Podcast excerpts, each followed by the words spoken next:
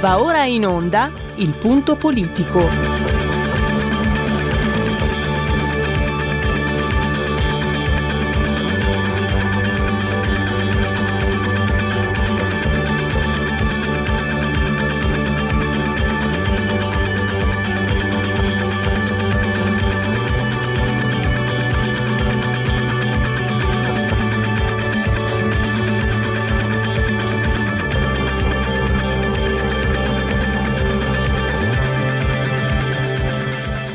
Ma se non state attenti, i media vi faranno odiare le persone oppresse e amare quelle che opprimono. Malcolm X. C'è una radio, Radio Padania, che io capita qualche volta di ascoltarla ed è veramente una paura ascoltarla, una, c'è una rabbia, una, un odio che è totale e non si può nemmeno pensare a fare spallucce, pensare che questo odio, siccome è irrazionale, occorre in qualche modo dimenticarlo. Occorre in qualche modo farlo rientrare nel dibattito politico. E poi sguatteri del padrone un cazzo. Sguatteri del padrone un beneamato cazzo. Vi invito però ad ascoltare ogni giorno per 5 minuti Radio Padania Libera. No, non succede nulla. Allora, doveva partire eh, il verso, ma um, inizio non usuale eh, ma usualmente con voi, eh, io da remoto Roberto Colombo in presenza fisica in regia, la scaletta prima di tutto del punto politico di RPL, la vostra voce, chi se buona RPL che a volte cent'anni meditate, gente, meditate. Allora, ricordate, ricordate, tra l'altro una citazione fumettistica, chi la coglie se me la fa sapere mi fa piacere. Edoardo Albinati, ricordate l'auspicio terrificante. Sono augurato che morisse un bambino nell'acquario. Ecco, adesso purtroppo non solo muoiono i bambini, ma muoiono centinaia di profughi ingoiati dal Mediterraneo, ma Edoardo Binati e soci sembra non accorgersene, sembra che non se ne accorgano. E, tra, tra l'altro Binati è anche proprio anche, uh, è stato anche fatto sentire il video con le urla strazianti della madre del piccolo Joseph affogato, sei mesi. Ecco, lui, lui non poteva sentire, poverino, perché era alla presentazione del film tratto da un suo libro, quindi lo possiamo immaginare con i timpani occupati dal suono dei cristalli pieni di champagne e di tartine nobilissime progressiste. E, e quindi come faceva a sentire. Tra l'altro quel film è pagato con i soldi nostri, perché loro eh, è così che funziona, ripeto, siamo qua noi sbatterci tanto gli ideali, credo, non credo, alla fine cercate i soldi e vi spiegherete tutto. E Repubblica addirittura si dimentica che c'è un governo, che c'è un ministro dell'interno e parla, incolpa genericamente eh, il nostro egoismo, la nostra indifferenza, pensate un po'. E tacciono anche, l'ho scritto, guardate qua la, la, nella scaletta, le Michele Murgia, i Vaticani, i Quirinali, i Sardinoni, le Fiorelle Mannoia e i più sconosciuti saltimbanchi a caccia di facile notorietà garantita. Basta insultare Salvini e il tuo, il tuo quarto d'ora, parafrasando Warhol, di eh, notorietà ce l'hai, ma poi attenzione che dopo quel, quel quarto d'ora significa magari la recensione del libro in un libro, significa un contratto con, con la RAI, tanto paghiamo noi e quindi significano soldi, che non è che stiamo lì. E intanto sui profughi morti nel Mediterraneo scende un silenzio di tomba. Con uh, Francesco Borgonovo, nello speciale terza pagina, che oggi, ve l'ho detto, c'è, c'è stata qualche post-posizione, eh, e anticipazione alle 15.10, non alle 16.10 come d'ortodossia. Tra poco, tra quattro minuti, Elena Maccanti per parlarci dell'ennesima malefatta di questo governo e del ministro Paoletta De Micheli eh, riguarda le scuole guida.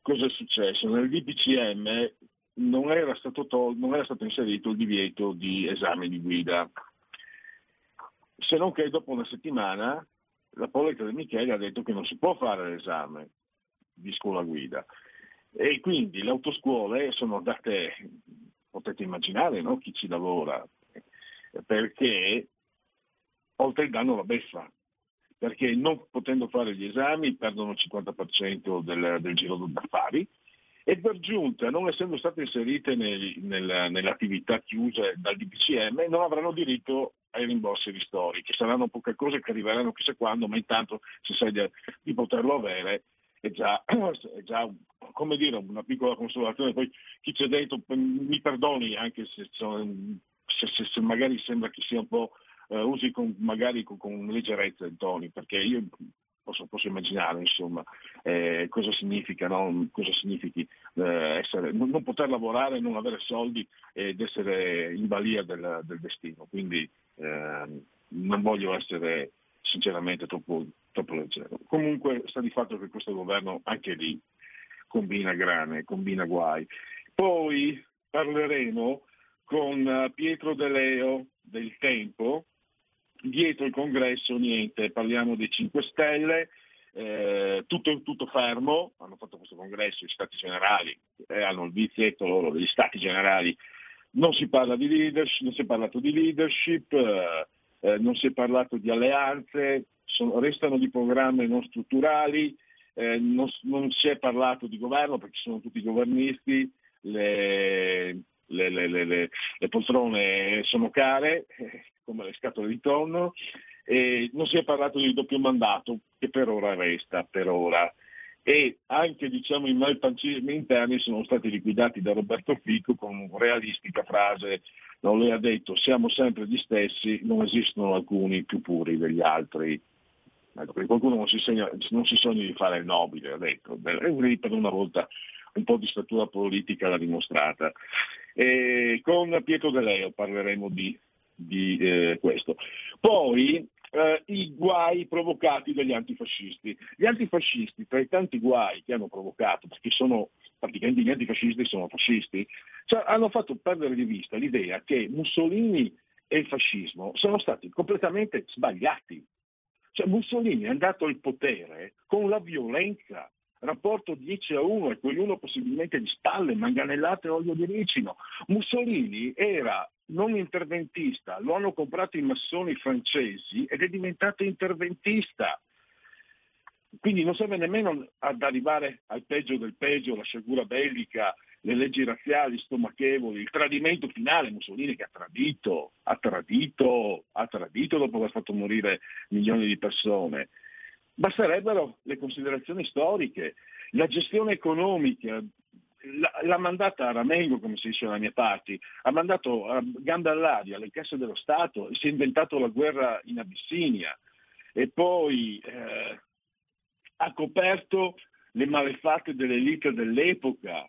C'erano i generali che nella prima guerra mondiale avevano fatto delle stragi mostruose, mandavano a massacrare i fantaccini, che eravamo noi del popolo ovviamente eh, l'industria, l'industria, bellica che si, era, che si, era, arricchita in modo spropositato, erano state vendute armi anche al nemico pur di svuotare eh, le scorte. E poi c'era il Vaticano Nero, quello peggiore, forse esiste anche quello migliore, non, non lo so.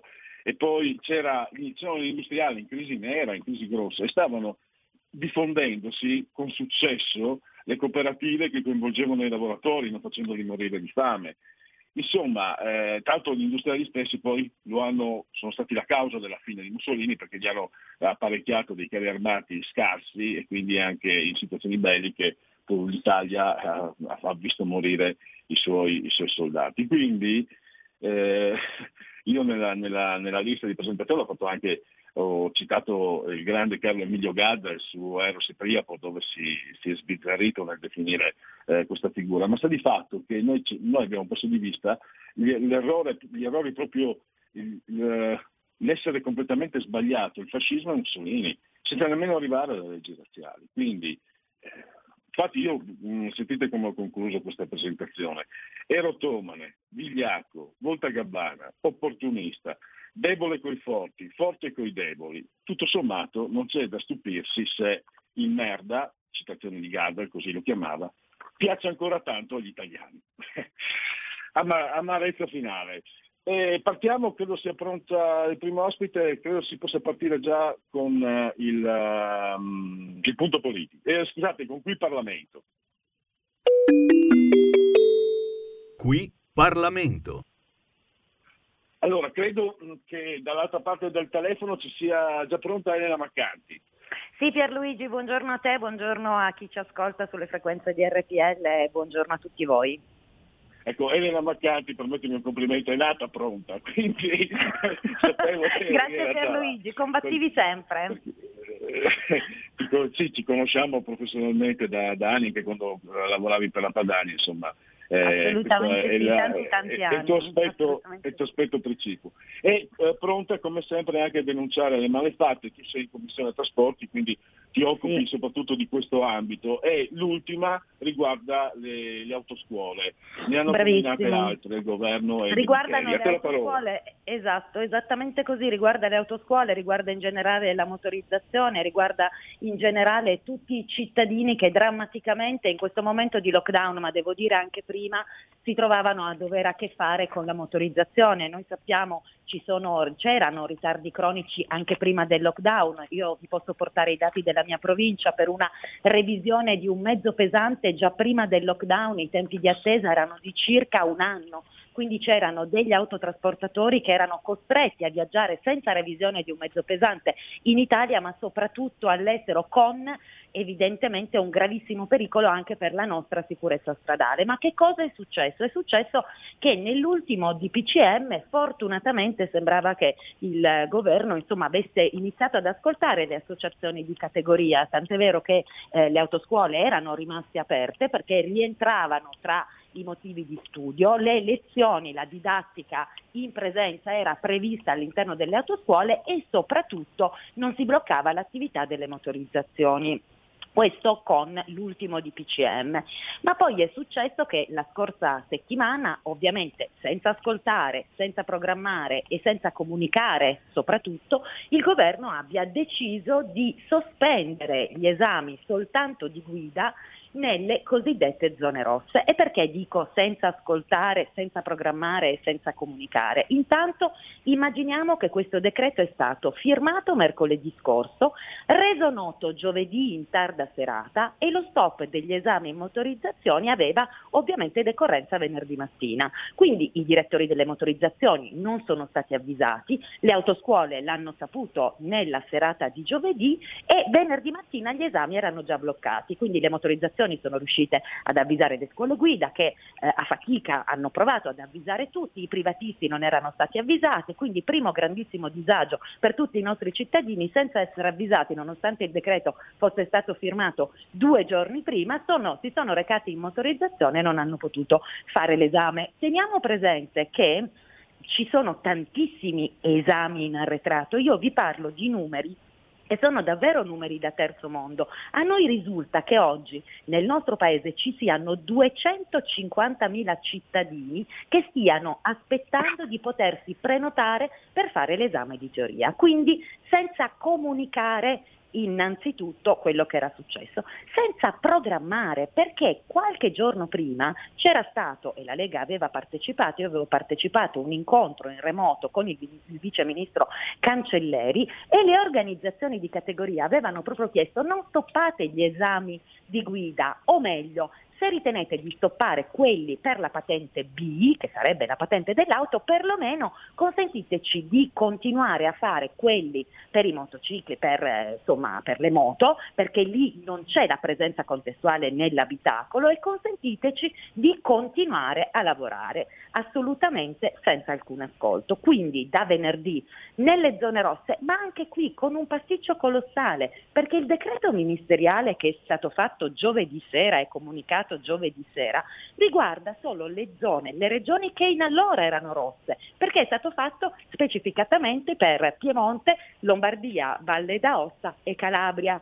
Ad oggi, per esempio, che ci sono altre due regioni rosse che sono appunto eh, tra queste la Toscana, non si sa che cosa succederà in queste regioni perché ai sensi del DPCM le motorizzazioni sono aperte. Ai sensi però del decreto ministeriale, quel decreto ministeriale dice che eh, gli esami di guida non si possono fare mai in quelle regioni, per cui per esempio la Toscana è diventata rossa ma non si capisce ancora se gli esami di guida si possano continuare a fare perché il decreto ministeriale non, è, non riguardava teoricamente le zone rosse, ma soltanto quelle regioni.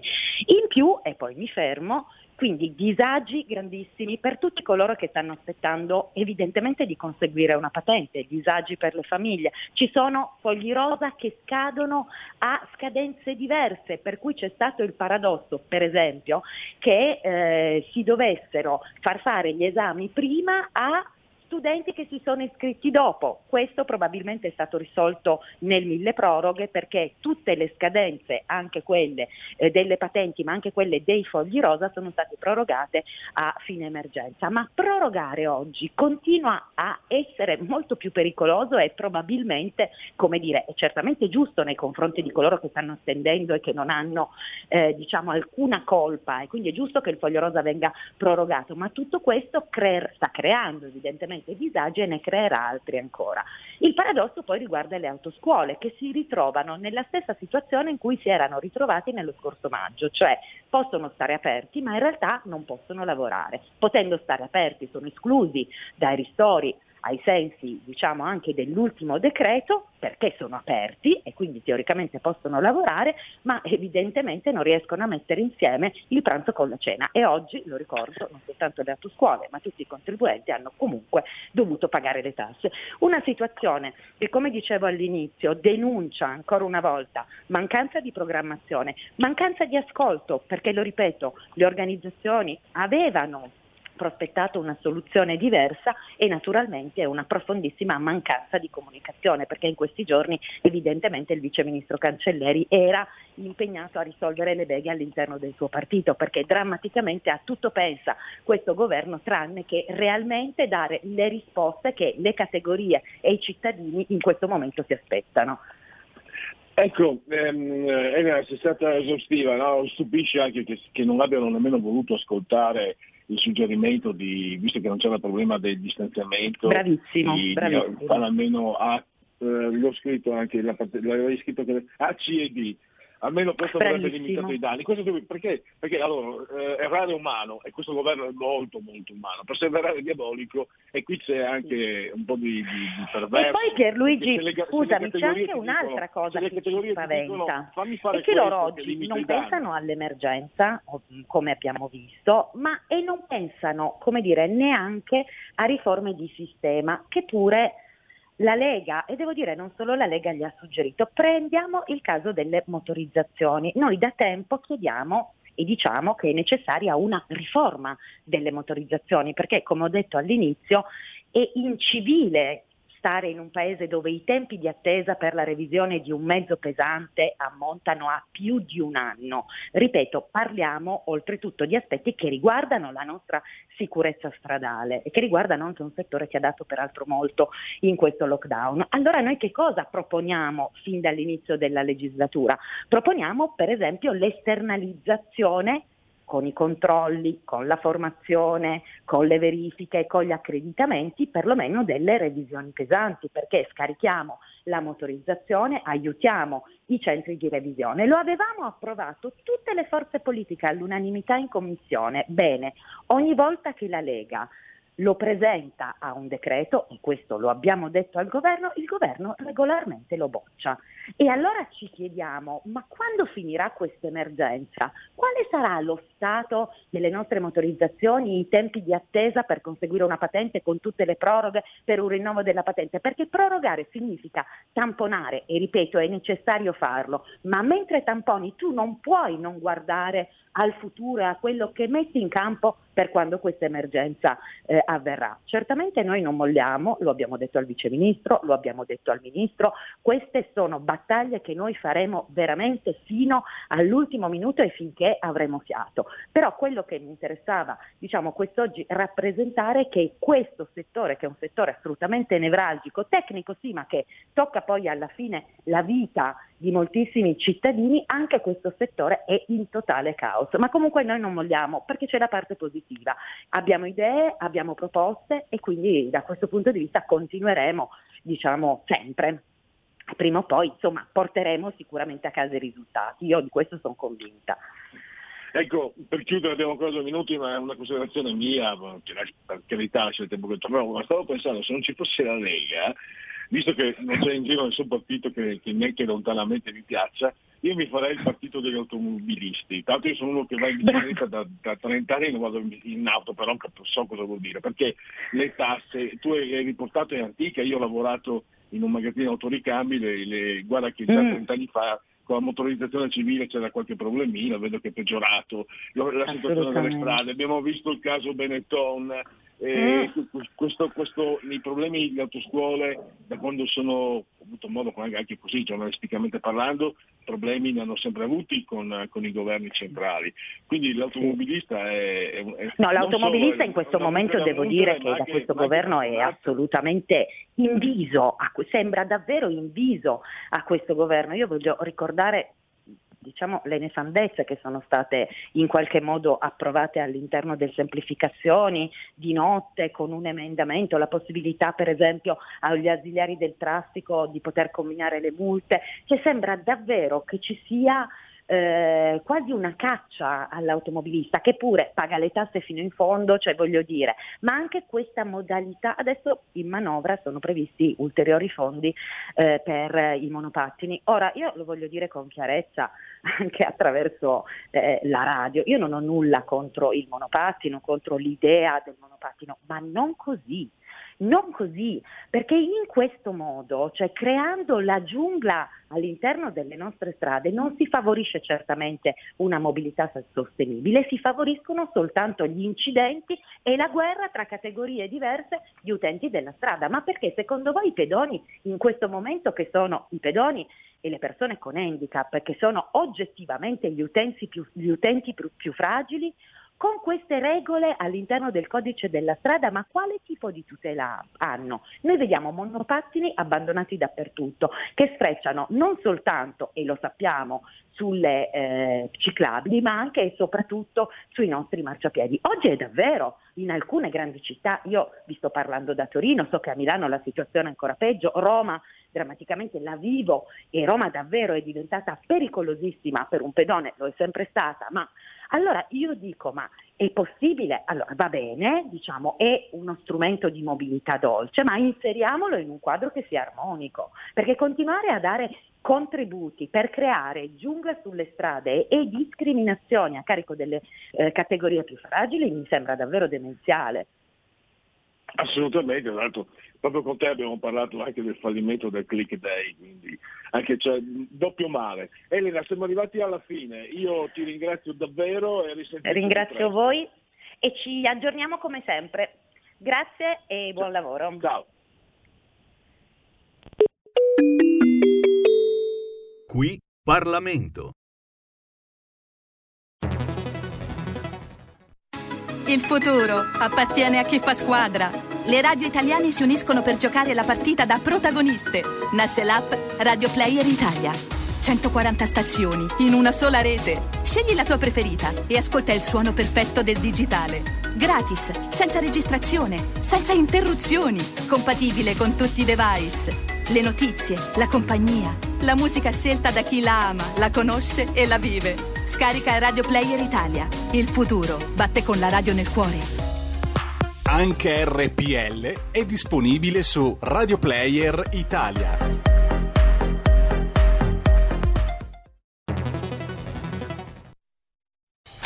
Porta con te ovunque RPL la tua radio. Scarica l'applicazione per smartphone o tablet dal tuo store o dal sito radiorpl.it. Cosa aspetti?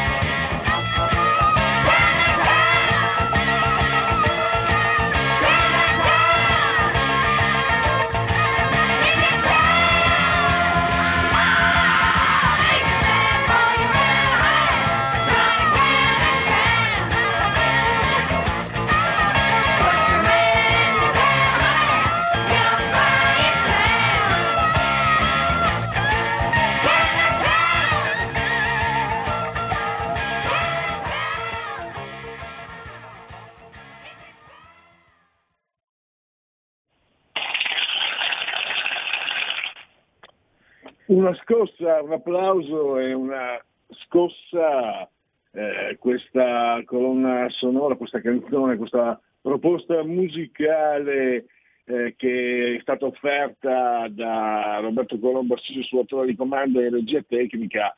Quello che ci vuole mh, per una bella scorsa post-prandiale, quindi pronti, eh, pieni di carichi, di energia, per motivi tecnici, colpa mia, era mancato, facciamo sentire anche lui, dai, perché altrimenti eh, facciamo sentire il bambino scemo. Allora, questa RPL in uh, sincronia, in simultanea con noi quando sono scoccate le 15.05. 129 metri sopra il livello del mare separano Roberto Colombo assiso sulla torre di comando di regia tecnica e il sottoscritto che invece è da remoto i gradi centigradi sopra lo zero, 22 interni, 13,6 esterni, 81% di umidità, 1015.2 millibar di pressione. Il tutto nel vigesimo sesto giorno di Brumaio, mese del calendario repubblicano, per i gregoriani il 321 giorno dell'anno, ne mancano 44 alla fine. Alla fine per tutti invece è un lunedì, lunis, 16 novembre, anno domini 2020. Un abbraccio come sempre forte, forte, forte, forte, forte, forte alla signora Clotilde, alla signora Carmela. Esse, loro ci ascoltano dal televisore, come fanno in molti, il canale 740 740. Moltissimi ci ascoltano anche sempre di più dal cellulare, smartphone o iPhone, è facilissimo, c'è l'applicazione dedicata a iOS Android e lì potete avere, vedere un sacco di cose, anche le notizie che scorrono, tutto insomma, e anche i sottotitoli per non udenti. E poi abbiamo ancora il, la possibilità di ascoltarci cullati dall'agito suono digitale della radio DAB, oppure Alexa accendi RPL Radio, passaparola ve ne saremo grati, oppure attraverso internet. Allora, fra tre minuti esatti andremo a confrontarci con, faremo partire la sigla dello speciale terza pagina e io direi allora eh, con Roberto Colombo se, mh, mm, se, è il caso di approfittare, se è pronta la sigla di Segui la Lega, io quasi quasi approfitterei e andrei a ricordarvi di seguire la Lega. Segui la Lega è una trasmissione realizzata in convenzione con La Lega per Salvini Premier. Segui la Lega online, online, scritto.it, non .org, mi raccomando. Se andate su questo sito potrete vedere le ultime novità, potrete iscrivervi anche, il codice fiscale 10 euro pagabili anche attraverso PayPal, anche se non siete iscritti a PayPal. E portatevi presso, appresso il codice fiscale, rilasciate i dati e poi vi verrà recapitata per via postale la scheda, la tessera di Salvini Premier, Lega Salvini Premier.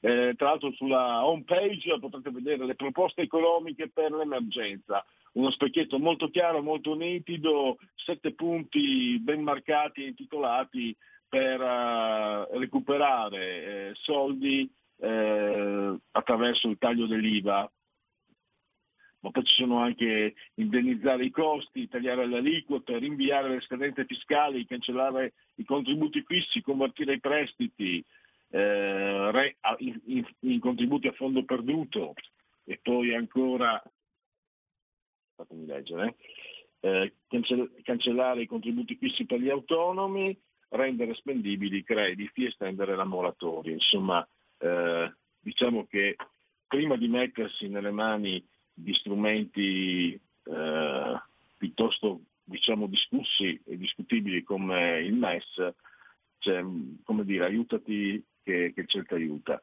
E andiamo invece adesso a leggervi i, gli appuntamenti che vi, eh, vi, chiamiamo ricordarvi con i nostri con gli esponenti politici della Lega.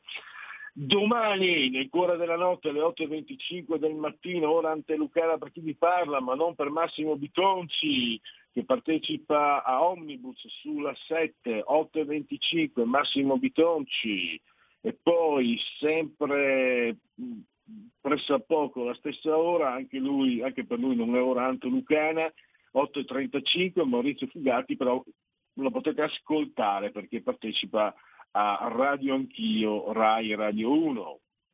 E ancora domani, sempre all'alba, Claudia Terzi, assessore ai, ai, trasporti e infrastrutture per la regione Lombardia, la trasmissione si chiama Mattino 5 alle 9, quindi potete anche vederla, oltre che ascoltarla. Ah no, scusate, non domani però, dopodomani, martedì 17, Claudia Terzi, ve lo ricordo, Mattino 5, canale 5. E poi sempre martedì, sempre in ore antelucane, ma non per lui evidentemente, Claudio Durigon, lo potrete vedere e ascoltare su Rai 3.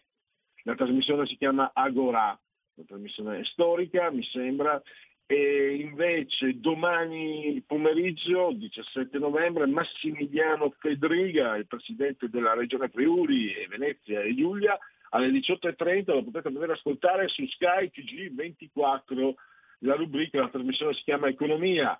E poi sempre domani sera alle 20.30 Rete 4 a Stasera Italia, il senatore Alberto Bagnai, che tutti conoscete e conosciamo, sempre domani alle 21.30 lo potrete vedere e ascoltare, lui in persona, Matteo Salvini, sulla 7, la trasmissione Fuori Onda, mercoledì all'alba nel cuore della notte alle 8.37 del mattino ancora Massimiliano Fedriga, Presidente della Regione Friuli Venezia Giulia, Rai 1, 1 mattina in televisione e poi doppio Salvini mercoledì e giovedì alle 14, quindi il caffè e Matteo Salvini a, su Rai 2, la trasmissione si chiama Ore 14, molto molto chiaro. E invece giovedì, anche lui, anche per noi non è ora antelucana, 8.45 del mattino, lo potrete ascoltare su RTL Radio, non stop news, sempre Matteo Salvini. Possiamo chiudere con Segui la Lega e poi passeremo direttamente allo speciale terza pagina. Segui la Lega è una trasmissione realizzata in convenzione con La Lega per Salvini Premier.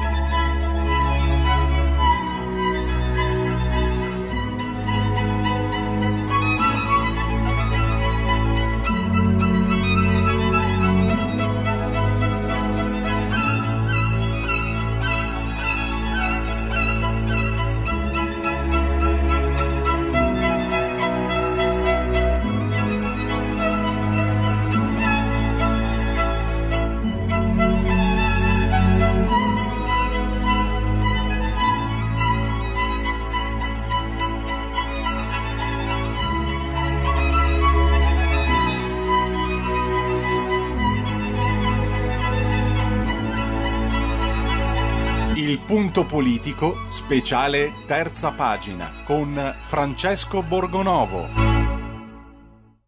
Eh, mi spiace se lei non lo ritenesse doveroso. Io sono qua come ministro e come uomo e l'unica cosa che non accetto, e avendo due figli, è di pensare che al governo ci sia qualcuno che vuole il male dei bambini. Io voglio che questi bambini non siano messi su un gommone in condizioni di morire come bestie no. in mezzo al mar Mediterraneo.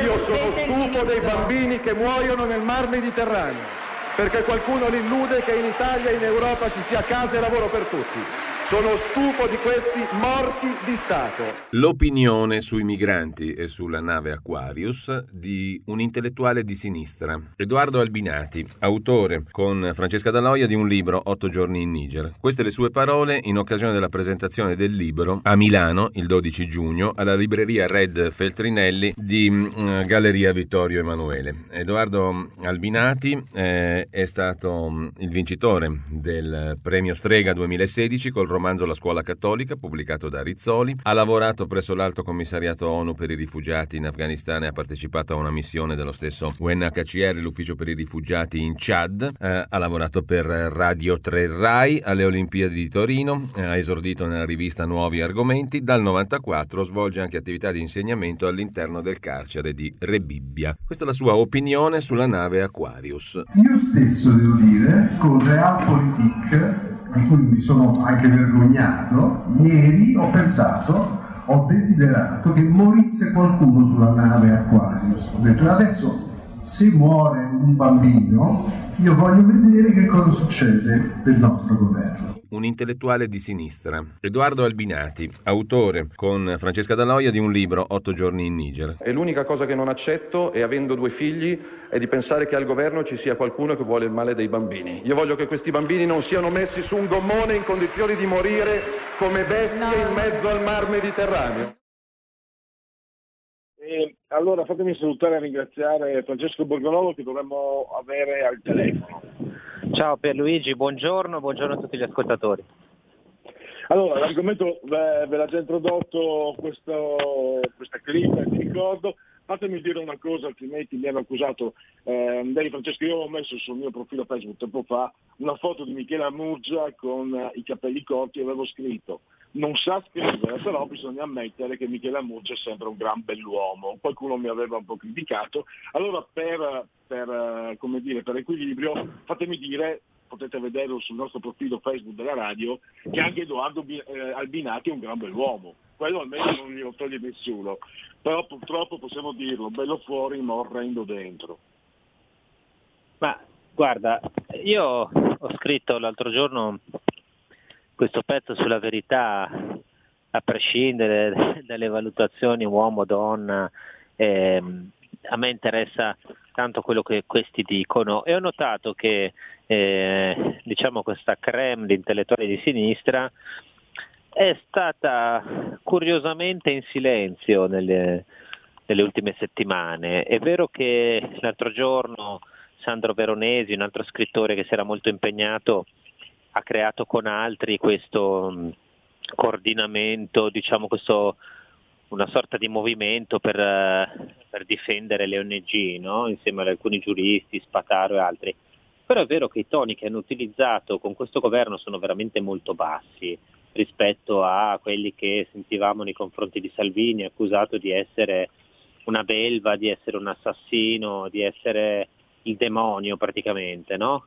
Ecco, io eh, mi sono chiesto, ma eh, per quale motivo stanno zitti? Cioè, Edoardo Albinati arrivò ad augurarsi la morte di un bambino, quando Salvini era al governo, per dire eh, vediamo che succede. Ecco, adesso i bambini sono morti, stanno morendo purtroppo.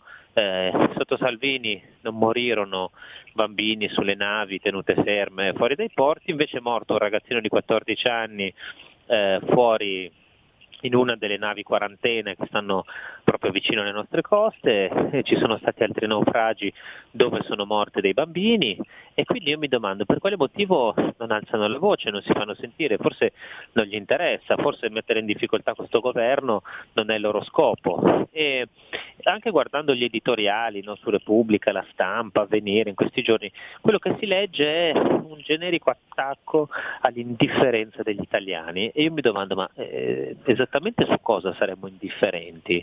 No, perché ehm, qualcuno ce lo deve spiegare, cioè, dove sta la nostra indifferenza visto che qui continuiamo a prendere chiunque, a pagare per accogliere chiunque, le frontiere sono aperte, le ONG possono fare quello che vogliono, quindi di cosa stiamo parlando? Per quale motivo non si sentono le grida no, degli albinati in questi giorni? E secondo me la risposta ovviamente è perché non c'è Salvini da attaccare.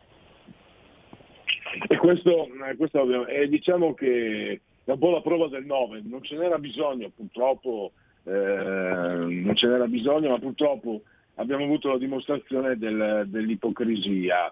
E cosa possiamo aggiungere? Che gli sbarchi sono triplicati e sono triplicati, credo, adesso non ho le cifre anche i morti, cioè che oltretutto quello che sta succedendo smentisce clamorosamente. Primo, che eh, gli immigrati eh, non si possono fermare, perché Salvini aveva diminuito sensibil- no, moltissimo, non sensibilmente, gli sbarchi. E secondo, che se tu eh, fai venire, crei aspettative in queste persone, purtroppo metti maggiormente a repentaglio la, la, loro vita, perché sono nelle mani dei mercanti di schiavi. Quindi anche certe argomentazioni che venivano sventolate no, come sostenibili, come quasi logiche, alla prova dei fatti non è più possibile eh, sostenerle. Fammi, fammi, dire però eh, una cosa, eh, Francesco, che tutto sommato è andata anche bene questa volta, tra virgolette, con il silenzio, perché io mi ricordo con Certa del Gregorio nel 2011 riuscì a dare la colpa dopo un, un, orribile naufragio, riuscì a dare la colpa alla legge Bossipini che era di dieci anni prima e quindi diciamo che, che, viene da lontano questo comportamento e, e, sono riusciti a fare addirittura anche peggio alcuni di questi. Sì, ma il punto è questo qua, cioè il punto è che questa cosa, al di là delle polemiche sugli intellettuali di sinistra, che il solito, no? doppia morale, doppio pesismo, mene, menefreghismo e tutto, eh, quello che ci comunica questa cosa è eh, un messaggio piuttosto chiaro, cioè che eh, non c'entra nulla. Non è che a far morire la gente in mare sono i decreti sicurezza, sono stati i decreti sicurezza, non è che le frontiere chiuse eh, causavano i morti, al contrario, meno partenze dalla Libia, meno sbarchi in Italia significa meno morti. L'obiettivo non deve essere quello di far partire un sacco di gente, riempire il mare di navi delle ONG, dell'Europa, dell'Italia, di tutti e aspettare che questi vengano. Eh, il problema è che bisogna arrivare all'obiettivo sbarchi zero. Che cosa significa? Sbarchi zero uguale zero partenze, perché se non partono i barconi, i barconi non si ribaltano e la gente in mare non muore. Questa è l'unica soluzione, perché possono girare i dati come vogliono, ma se guardiamo i morti in mare nel 2016, cioè al massimo della, dell'invasione diciamo, erano 5.000 e anzi qualcuno in più, l'anno dopo erano 3.000, l'anno dopo ancora erano 2.000 e l'anno scorso erano meno di 2.000. Perché questo? Perché sono stati bloccati il più possibile gli arrivi. Adesso ovviamente eh, stanno risalendo, fortunatamente non siamo ancora ai livelli del passato, ma stanno risalendo. E allora è inutile che noi stiamo lì a dire colpa dei porti chiusi fanno morire la gente.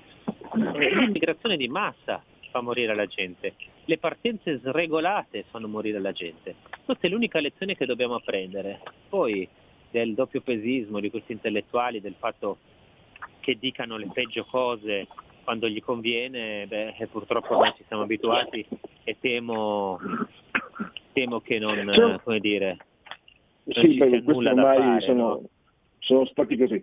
Una, una domanda che, che non viene mai fatta, io ci stavo pensando, se una persona è veramente convinta in modo radicato, eh, radicale sulla necessità del, degli immigrati perché non si dibatte per arrivare al risultato anziché sulle ONG, no? addirittura hai ricordato, bisogna aiutare le ONG, che poi vediamo quello che creano. Perché per esempio, volevo la tua opinione, se io fossi di quell'idea e fossi in buona fede, cosa che tutto sommato mi riesce anche facilmente, direi mettiamoci d'accordo sui corridoi umanitari, che potrebbero essere una soluzione terza ma praticabile, probabilmente anche diciamo, eh, eviterebbe tanti sprechi, eviterebbe soprattutto tanti morti, perché chi vuole eh, a tutti i costi gli immigrati vuole le ONG, io ripeto, non so se sono... Mh, se, cosa ne pensi? Perché non parlano piuttosto dei corridoi umanitari? Perché i corridoi umanitari chi sta diciamo, con Salvini, a quel punto magari potrebbe, sì, dice di no, ma non è come con l'ONG, perché l'ONG sono, sono solo sporchi affari e basta. Ma guarda, eh, io penso che allora, intanto i corridoi umanitari in parte già esistono, sono operativi. Il punto qua è che c'è un'ideologia, cioè, eh, eh, ci sono i corridoi umanitari, c'è il decreto flussi, cioè ci sono in realtà diversi modi per entrare legalmente in Italia. Eh, il punto è che eh, a questa intelligenza di sinistra non interessa tutto ciò. Cioè loro vogliono far passare un concetto che è poi il concetto del mainstream, no? del pensiero unico, che tutti siamo migranti, che, che ci si può spostare come, come si vuole, che bisogna intro- far girare la gente così.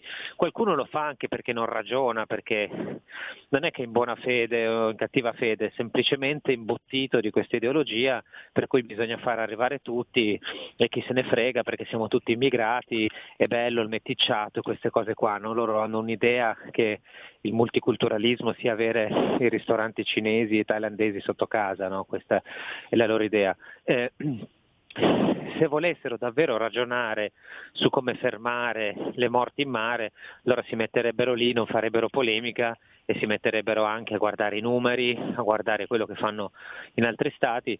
E purtroppo non lo fanno perché la verità è che al fondo non gli interessa fermare i morti, gli interessa A propagandare l'ideologia, B sostenere tutte queste ONG, queste associazioni, organizzazioni cooperative che lucrano sui migranti e poi gli interessa agli intellettuali anche lucrare loro, perché poi quando scrivi il libro sui migranti e fai l'articolo sui migranti e fai l'appello sui migranti e fai il film sui migranti, il documentario sui migranti, eh, che cosa c'è ancora? Di tutto, i fumetti sui migranti, eh, gli spettacoli teatrali, no, quanti ce ne sono stati in questi anni? Le rassegne, i festival, eh, non ce n'è uno che non abbia scritto di queste cose, poi vinci i premi, questo è il sistema, per cui non gliene frega niente di fermare l'immigrazione.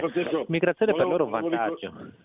Io volevo ricordare prima di, di, chiudere che lo stesso Edoardo Albinati su quella frase che, venne, che è emersa grazie, grazie al nostro direttore Cainarche e a, e a voi che ne pubblicaste la notizia, eh, ci ha fatto un, un saggio, un pamphlet, quindi è riuscito a guadagnare anche sulla frase. Perché ho detto quelle parole. Lui ci ha fatto un libro, eh, ha fatto un libro quando, quando, ha detto quella frase stava presentando un libro sui migranti, poi ha fatto, gli hanno dedicato quattro pagine del Corriere della Sera sempre su quella frase per difenderlo e poi dopo lui ci ha fatto pure un libro per spiegare, per ribadire che la colpa non era sua ma di Salvini, che Salvini era il cattivo e che alla fine se lui ha detto quella cosa uh, un po' brutta, alla fine era colpa del clima di odio scatenato da Salvini. Ecco, questo è, quindi capite bene che insomma, non c'è alcuna speranza. Francesco, nel tuo articolo di sabato c'è anche un flash che secondo me illumina, l'hai già detto tu adesso, ma hai ricordato che in questo momento Albinati non ha orecchie per i poveri profughi perché è impegnato nella presentazione del film del suo libro, ma quel film viene fatto con i nostri soldi, quelli dell'Istituto Luce. Sì, non solo i nostri soldi, ci sono anche come dire, un, e c'è un contributo della RAI alla produzione di questo film ovviamente, no? perché poi eh, dopo tu puoi dire quello che vuoi, fare tutte le figure di palta che vuoi, poi alla fine eh, il, il, film contribuiamo anche noi che non la pensiamo come lui a finanziarlo, quindi so, è un po' comoda no? fare così, cioè, ti interessano ti interessano gli altri, ti interessa la comunità solo quando ti fa comodo a te. E così non, non funziona molto, però eh, cosa vuoi per Luigi? Questi sono gli intellettuali di sinistra, noi continuiamo a denunciarli, loro non cambiano, prima o poi spero che la grande parte degli italiani si renderà conto che questa cosa non funziona e che questa gente non ha molto da insegnare, sono più cattivi maestri che altro. Allora, grazie eh, a Francesco Borgonovo per questo raddoppio. Grazie a voi. Questa mattina e a risentirci a domani pomeriggio, Francesco. Grazie, a domani, grazie a tutti. Stai ascoltando RPL. La tua voce libera, senza filtri né censura. La tua radio. Stai ascoltando RPL. La tua voce libera, senza filtri né censura. La tua radio.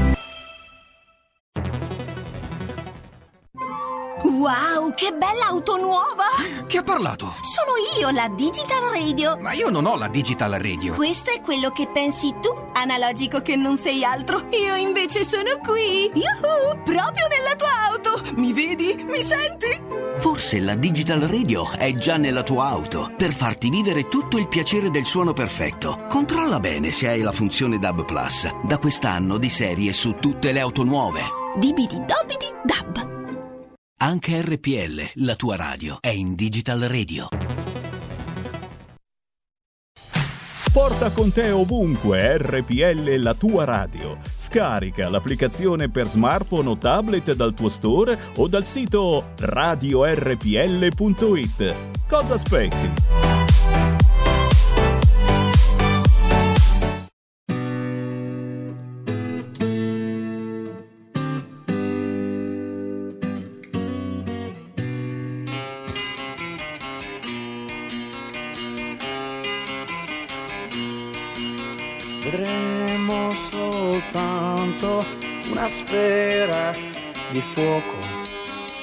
Grande del sole, più vasta del mondo.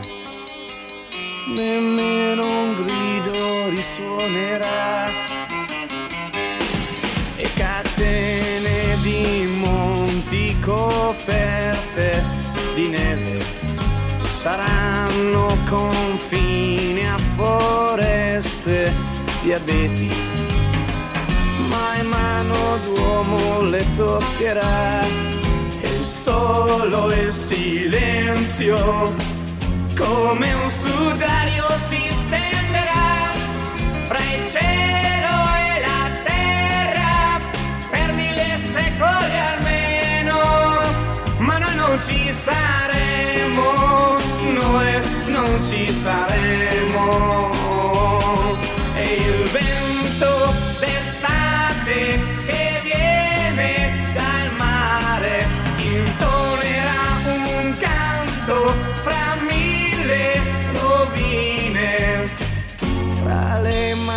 Macerie delle città, tra case e palazzi, che lento il tempo screpolerà, fra macchine e strade, risorgerà il mondo nuovo, ma noi non ci saremo, noi non ci saremo.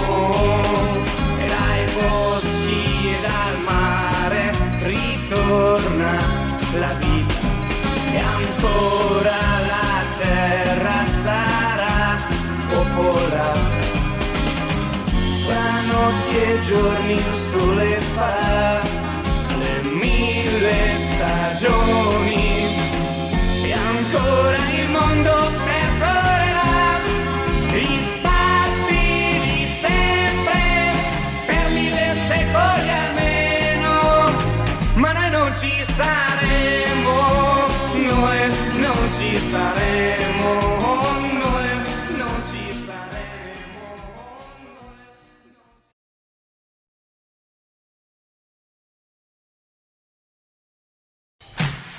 Porta con te ovunque RPL la tua radio. Scarica l'applicazione per smartphone o tablet dal tuo store o dal sito radiorpl.it.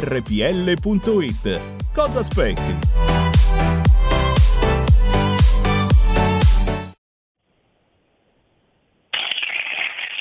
Applausi per gusto e anche per eh, Roberto Colombo, assessore di comando regia tecnica, che ha offerto questo brano storico, non ci saremo, agli ascoltatori. Tra pochi minuti eh, parleremo del masceruto di Predappio, se ci è consentito citare il grande milanese, il, gran Lomba- il grande Carlo Emilio Gadda, no, Gian Lombardo era un altro, era Cattaneo se non ricordo male, e perdonate l'ignoranza, linee aperte per chi intendesse dire comunicare al mondo la propria opinione. E allora andiamo, sondaggi, sondaggi, tu interrompimi pure Colombo se ci sono telefonate.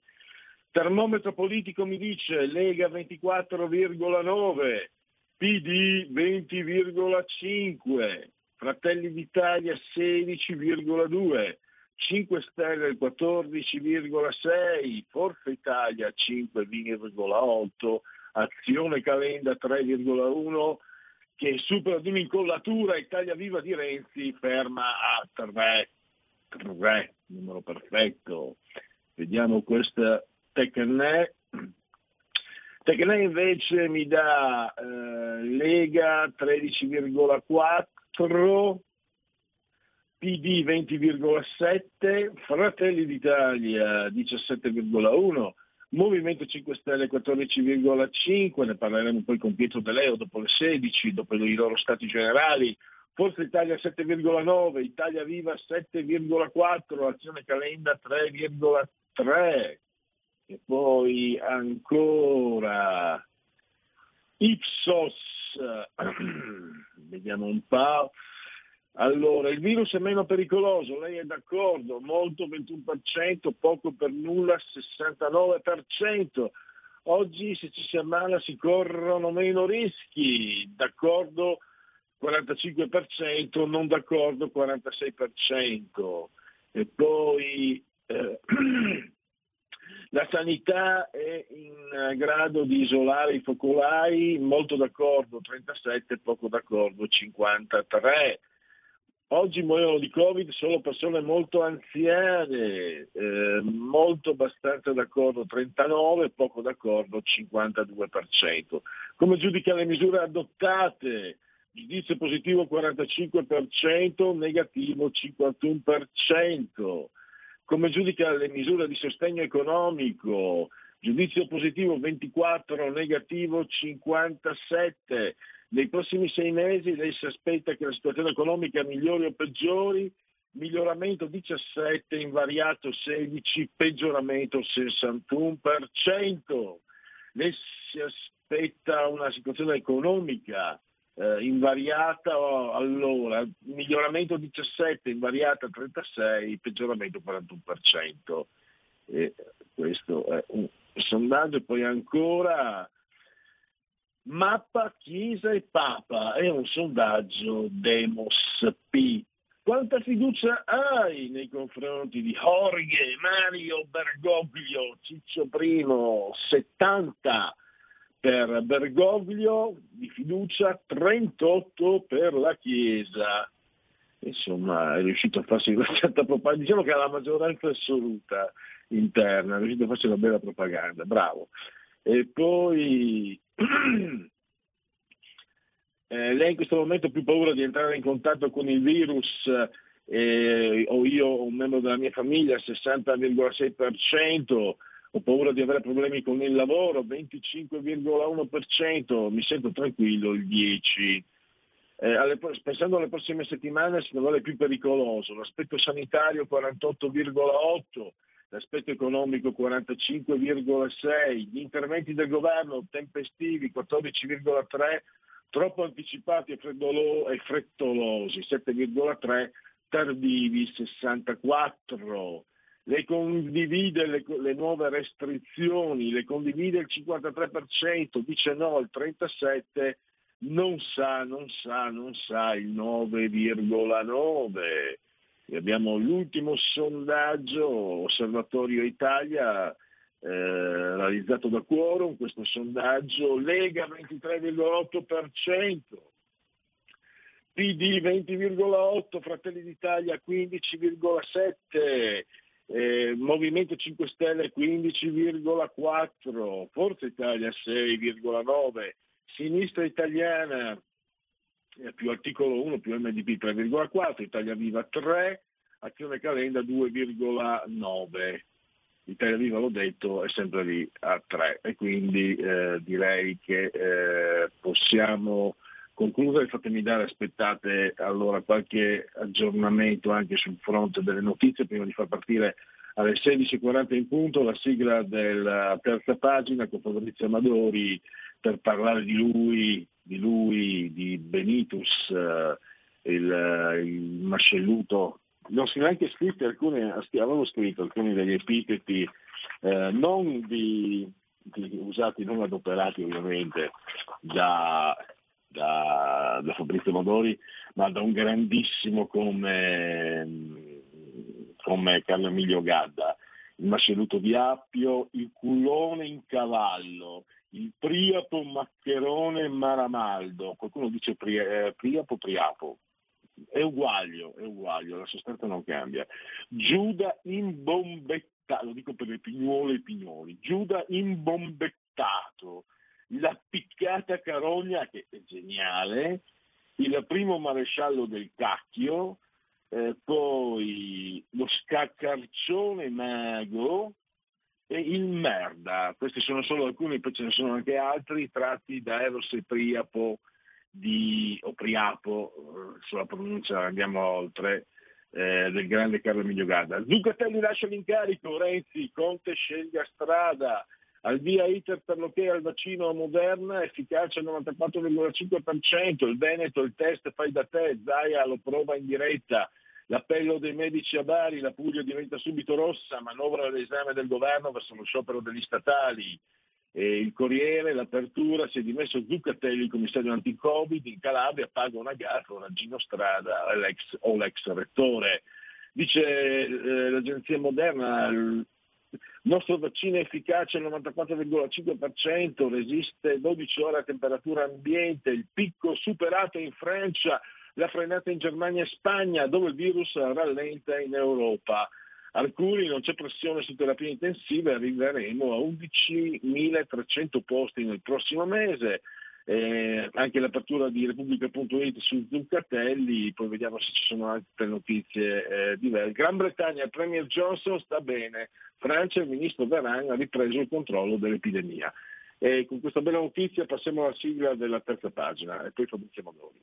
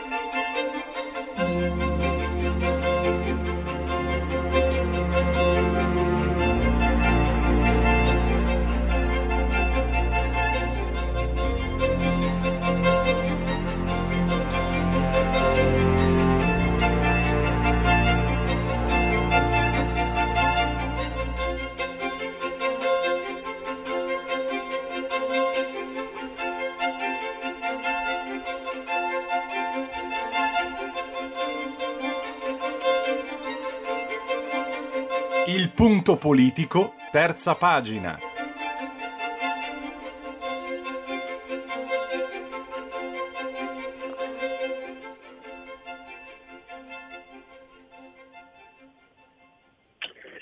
Allora, salutiamo e ringraziamo Fabrizio Amadori, saggista, blogger, ricordo il suo blog nerosubianco.blog.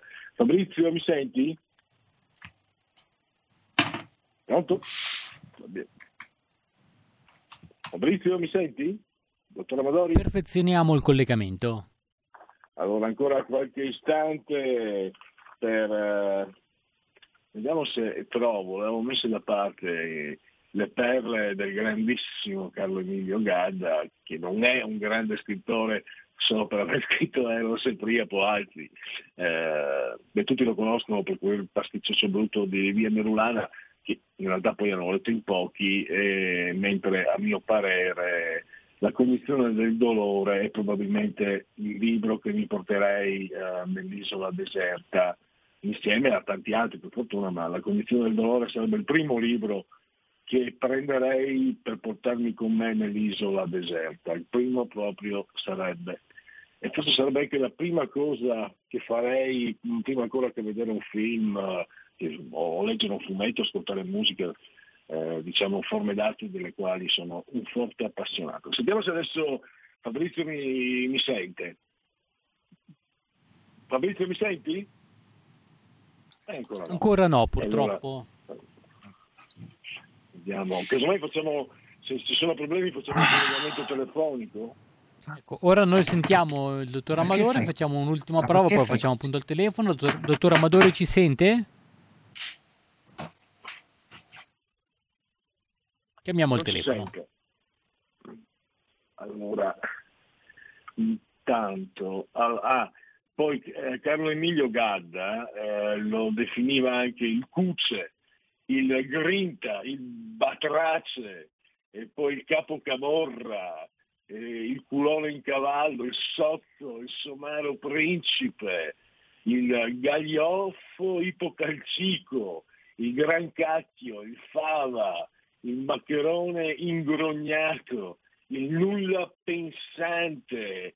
Eh, Priapo Maccherone Maramaldo credo di avervelo già detto e quindi eh, un imbecille nello stretto senso clinico della parola è un essere incapace di sublimazione, quindi cieco e sordo a un numero grandissimo di idee morali, giuridiche, storiche, economiche, tecniche, solo di vocaboli enfiato e catechie puerili, senza darvi fede santa un minuto nemmeno lui.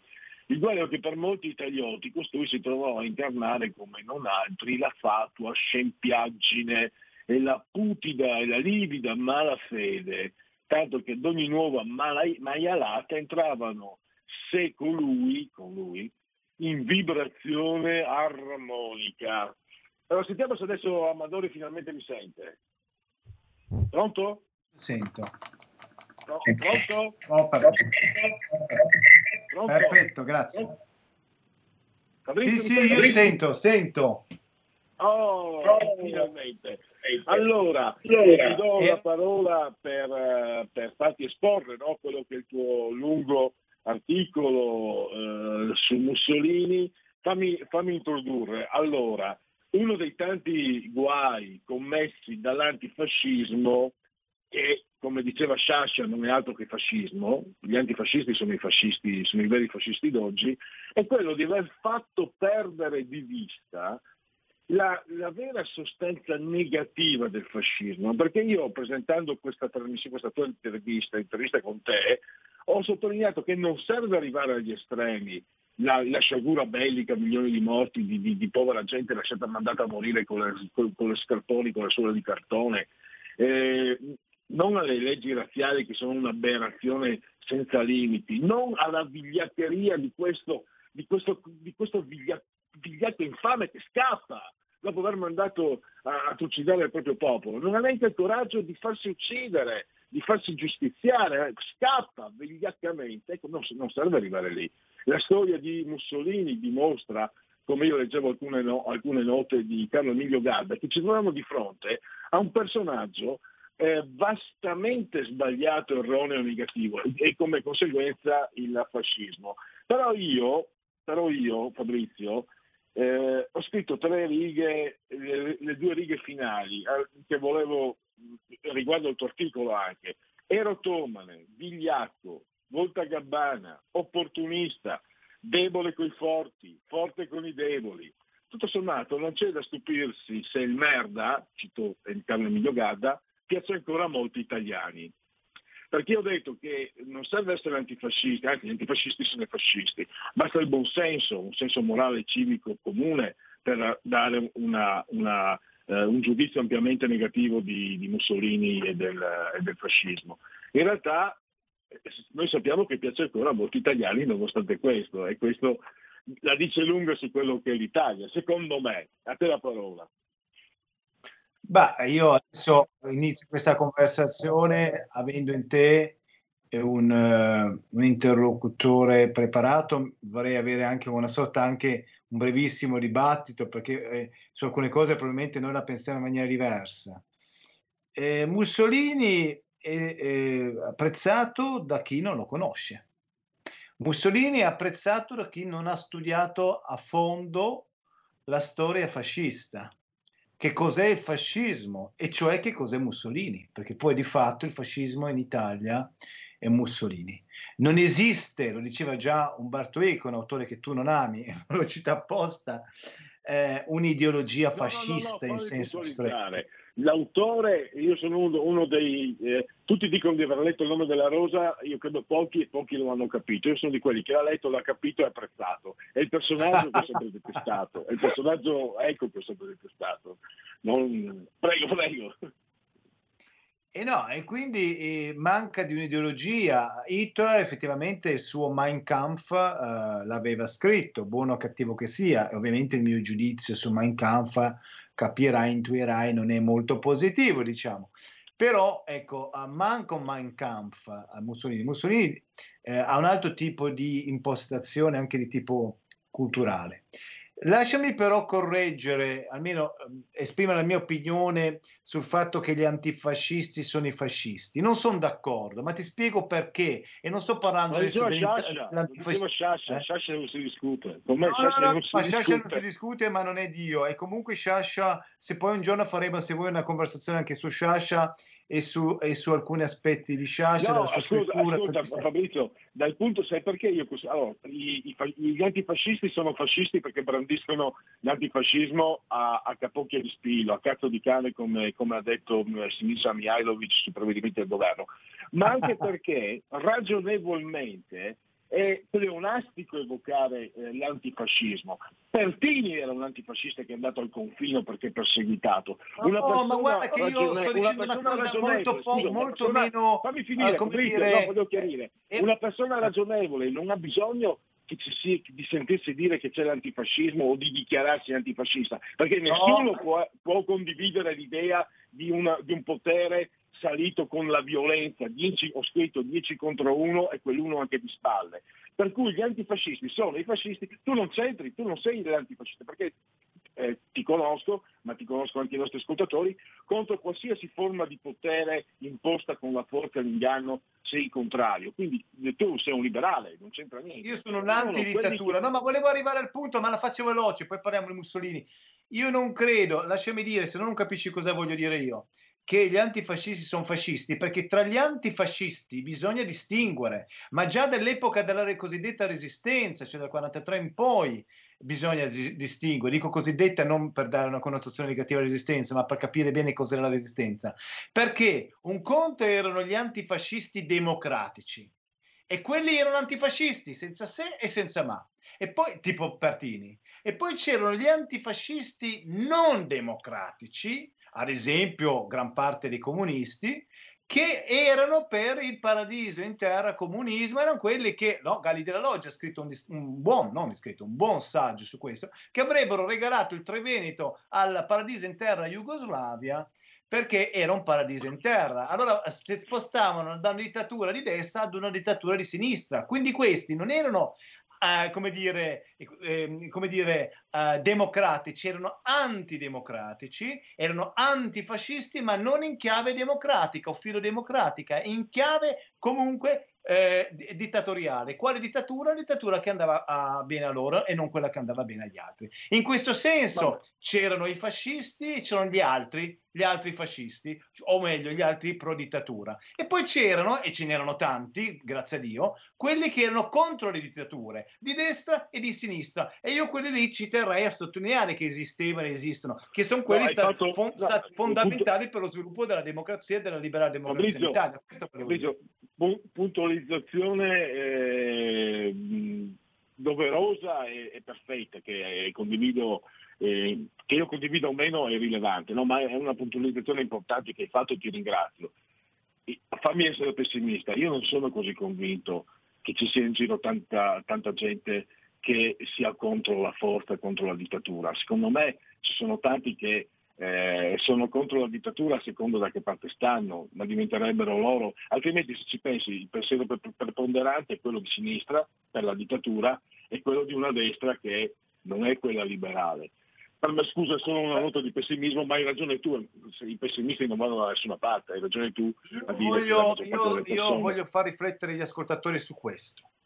Gli ascoltatori, io sono convinto che molti dei tuoi ascoltatori sono ascoltatori intelligenti e in alcuni casi probabilmente molto intelligenti. Non lo dico per ruffianeria, non ho bisogno di fare il ruffiano degli ascoltatori di Radio Padania, ma io sono convinto che tra gli ascoltatori delle radio in particolare ci sia tanta gente intelligente, perché più legata ai contenuti che a- a- alle immagini, diciamo così, che sono più facili da seguire, e gente magari un po' più riflessiva. Si sa che gli ascoltatori di radio sono un pubblico autoselezionato. Allora io dico a questi ascoltatori, ricordatevi una cosa, questa è una mia opinione, che sia una dittatura di destra, che sia una dittatura di sinistra, è sempre una dittatura. E che cosa fa una dittatura? Distruggere la libertà di pensiero. E chi è a favore di una dittatura? Chi non ha un proprio pensiero, non ha un proprio pensiero da difendere, buono o cattivo che sia, modesto o grande che sia. Non, ne- non c'è bisogno di essere Heidegger o Severini, grandi filosofi. Uno può avere un suo pensiero, ricco o meno ricco, ma può averlo e può aver voglia di averlo. Averlo a- a- come, come dire il suo tesoro più importante, la cosa più preziosa che ha a parte la vita, voglio dire, no? Perché spesso un pensiero personale è frutto di letture, di riflessioni, di sofferenze. Ora, chi è quello che mi viene a dire con che diritto una persona mi deve venire a dire cosa devo pensare io? Ed è esattamente quello che succede in una dittatura, che sia di destra, vedi l'amico Mussolini, che sia di sinistra, vedi l'amico Stalin. Questa era gente che mi veniva a dire, magari tramite il mio vicino di casa, con cui il giorno prima avevo litigato, già vestito e bardato da fascista o da comunista, da combattimento, mi viene a dire cosa devo pensare io. E questi, signore, la dittatura. Se uno non capisce che la dittatura è innanzitutto Ecco. questo, non ha capito che cos'è la dittatura. Perfetto, be- eh, benissimo, però eh, purtroppo ti, ho- ti ho rubato qualche minuto. Abbiamo quattro minuti. Allora, è la storia stessa di per- eh, personale di Mussolini che fa di lui quello che è, un cialtrone, no? Eh, Volta Gabbana, interventista, non per- anti-interventista, poi interventista, venduto alla massoneria francese, Le leggi era razziali. era ottomane, insomma eh, ci sono tanti aspetti che già facevano pronunciare il peggio, prima che al peggio si arrivasse. Eh, e tu li ricordi molto bene nel tuo articolo su- su- mm, su- sul tuo blog. Cioè, poi ho fatto anche un'esagerazione, ho messo la foto del gorilla, per carità, è una provocazione. Ma veramente chi non sa che c'era un paese in tensione, anche economica, c'era della gente, gli operai che cercavano di eh, rivendicare un, qualche quattrino in più. E ricordiamoci quali erano le condizioni degli operai ne- tra le due guerre, erano situazioni imbarazzanti di grande povertà, c'era una crisi post-guerra che poi avrebbe portato al 29, que- quindi signori stiamo parlando di una situazione vera, di grande difficoltà. E i- i- diciamo alcuni grandi ricchi dell'epoca, soprattutto industriali ma non solo, non erano assolutamente dell'idea di condividere una piccola parte dei loro profitti con queste persone. Attenzione, stiamo parlando di gente che si è arricchita enormemente durante la prima guerra mondiale, si era arricchita anche vendendo armi al nemico per smaltire le scorte. Quelli erano i veri nemici dell'Italia, altro che gli operai socialisti, non parlo di comunisti, attenzione, di socialisti, non massimalisti, delle persone più modera- moderate che però credevano in un certo tipo di sinistra che avrebbe garantito loro di avere una migliore, eh, una migliore distribuzione della ricchezza, perché erano proprio poveri, quella era gente povera, se noi non capiamo questo, pensate che all'epoca la gente non aveva neanche il bagno in casa, se non, dobbiamo anche, come dire, dare una notazione di costume dell'Italia dell'epoca, stiamo parlando di un'Italia veramente povera e agricola. Il, diciamo, molti ehm, proprietari di fabbriche o grandi eh, proprietari terrieri non volevano condividere una parte dei loro profitti, nonostante avessero, come dire, eh, sfruttato fino in fondo e sulla vita di tantissimi italiani la prima guerra mondiale, che fu una guerra combattuta a Vanvera, perché l'Italia non era tenuta a entrarci, sappiamo come è entrata, prima da una parte, prima alleata da una parte, c'entra con gli altri. Mussolini in tutto questo ci esce malissimo perché all'inizio lui era contro l'intervento, poi diventa interventista, lui socialista, probabilmente sul libro paga di Parigi, perché Parigi aveva bisogno che l'Italia entrasse in guerra per alleggerire il fronte di- eh, eh, tedesco, franco-tedesco, quindi aveva bisogno che l'Italia la alleggerisse da sud. Quindi eh, Mussolini probabilmente incassò dei soldi da un massone legato a Parigi. Questo è, e quindi era un traditore. Cominciamo, incomincia bene la storia di Mussolini. Questo era Mussolini, possiamo a svilupparle queste idee, però insomma il concetto è che se uno non capisce che Mussolini da socialista e difensore dei poveri diventa il servo dei, dei padroni, perché poi alla fine i padroni erano quelli che nella prima guerra mondiale hanno guadagnato moltissimo, se non capiamo questo, non capiamo chi è eh, eh, Mussolini. Non, non dimentichiamoci che i, padro- i- i proprietari, soprattutto i grandi fabbricanti di armi, eh, durante la seconda guerra mondiale, quindi durante la guerra in cui Mussolini era, era il capo dell'Italia, diciamo, era il dittatore d'Italia, mal servirono Mussolini. Molti non sanno che eh, costruirono delle armi, questi signori, eh, dicendo che avevano una certa funzione e poi si scoprì che non erano assolutamente all'altezza. Pensiamo alle scatolette di sardine, cosiddetti carri armati eh, italiani, che non erano assolutamente inadeguati. Lì ci fu sia un limite dal punto di vista della strategia militare, quando non si capì che il carro armato aveva bisogno di un altro tipo di struttura, essere un'arma pesante, ma poi anche quelle armi leggere che noi avevamo a disposizione, spesso si diceva hanno una copertura eh, metallica di eh, 5 cm e poi si scopriva che ne avevano la metà perché? Perché gli industriali dovevano risparmiare sul metallo. E quindi Mussolini vede in qualche modo tradito da questi stessi industriali che eh, un po' sfruttò e, e che un po' servì. Perché poi ci fu una dialettica tra il grande capitale Mussolini non è che uno fu servo e l'altro il padrone. A seconda dei momenti eh, fu- soprattutto all'inizio Mussolini fu servo poi in qualche modo cercò di gestire ovviamente meglio la situazione ma comunque il gra- grande capitale un certo, un certo grande capitale non tutto per carità ma un certo grande capitale certamente non fece una gran bella figura in quell'epoca lì. E, e stiamo parlando dell'industriale. E poi ci fu tutta la questione dei, dei proprietari terrieri che ebbero un grosso problema con le cooperative, eh, diciamo eh, di sinistra, socialiste non massimaliste. Tenete conto che in quel periodo Filippo Turati, un socialista eh, non massimalista, eh, condannò fermamente l'esperimento dell'Unione Sovietica. Condannò fermamente. Quindi quelle cooperative potevano probabilmente portare risultati perlomeno positivi alla povera gente. Mussolini impedì questo, impedì questo, distrusse quelle cooperative che facevano la concorrenza ai grandi proprietari e in questo tradì fino in fondo quelle che erano le aspettative della povera gente che fino a quel momento lui diceva di voler servire. Fabrizio, devo, purtroppo abbiamo sforato eh, due minuti di pubblicità. La pubblicità, io ti ringrazio e ricordo ancora eh, nerosubianco.blog, potete leggere questa eh, bellissima, bella, veramente utile ricostruzione di chi era veramente Benito Mussolini. Grazie ancora. Provocazione anche. Grazie a voi, grazie per questa opportunità.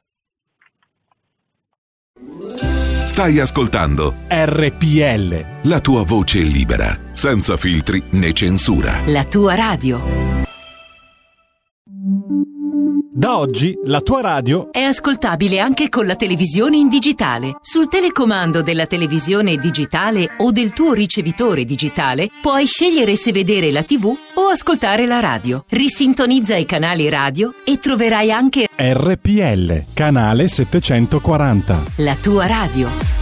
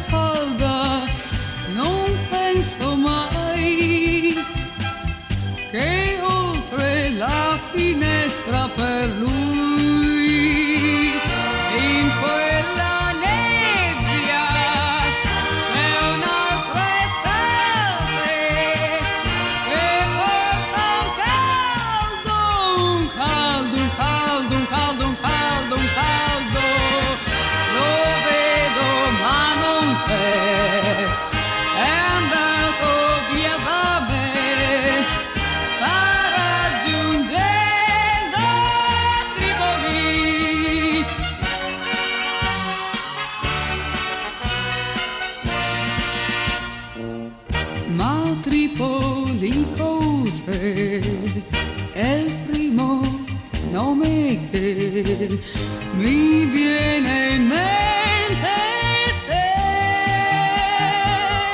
lo immagino lontano dove non so. In cerca di battaglie perché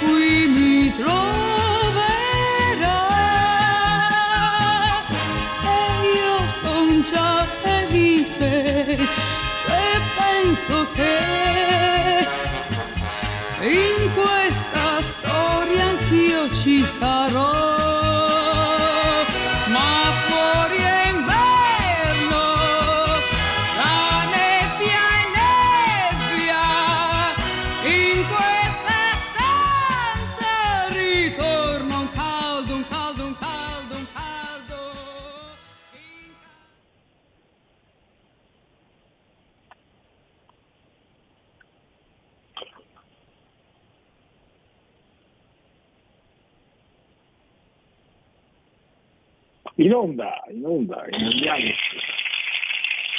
Inondiamoci, applausi per la grande Giudecchina, la grande Nicoletta Strambelli, mitica, e eh, un brano di veramente parecchi anni fa, credo sia un brano scritto addirittura da Paolo Conte per la grande Patti Bravo e Tripoli 69. Allora, tra poco, tra poco sentiremo Pietro De Leo per un po' il resoconto eh, degli stati generali, il congresso dei 5 Stelle. Eh, intanto voi potete eh, intervenire quando, quando più vi aggrada in diretta, vediamo un po' qualche aggiornamento al via l'iter per lo che è al vaccino, questo l'abbiamo già letto, stesse notizie anche su ehm, Corriere.it, ecco qua, Stati Generali 5 Stelle, lo strappo di Casaleggio e la mossa di Di Maio, questa è una DN Cronos e Casaleggio che non partecipa, non ha partecipato. Conte sente Biden, forte volontà di collaborare. E poi Gino Strada e Zuccatelli, l'apertura di Repubblica, se le fanno, se le suonano, se le cantano. Lega, Zaia, dimissioni Lorenzo Fontana, non ero a conoscenza, non ero a conoscenza delle dimissioni di, eh, di Lorenzo Fontana, mi ha avvisato ieri verso le 11 che stava uscendo un comunicato, punto. A dirlo il Presidente del Veneto Luca Zaia nel corso del punto stampa, eh, è sparito, eh, il boicottaggio. Eh,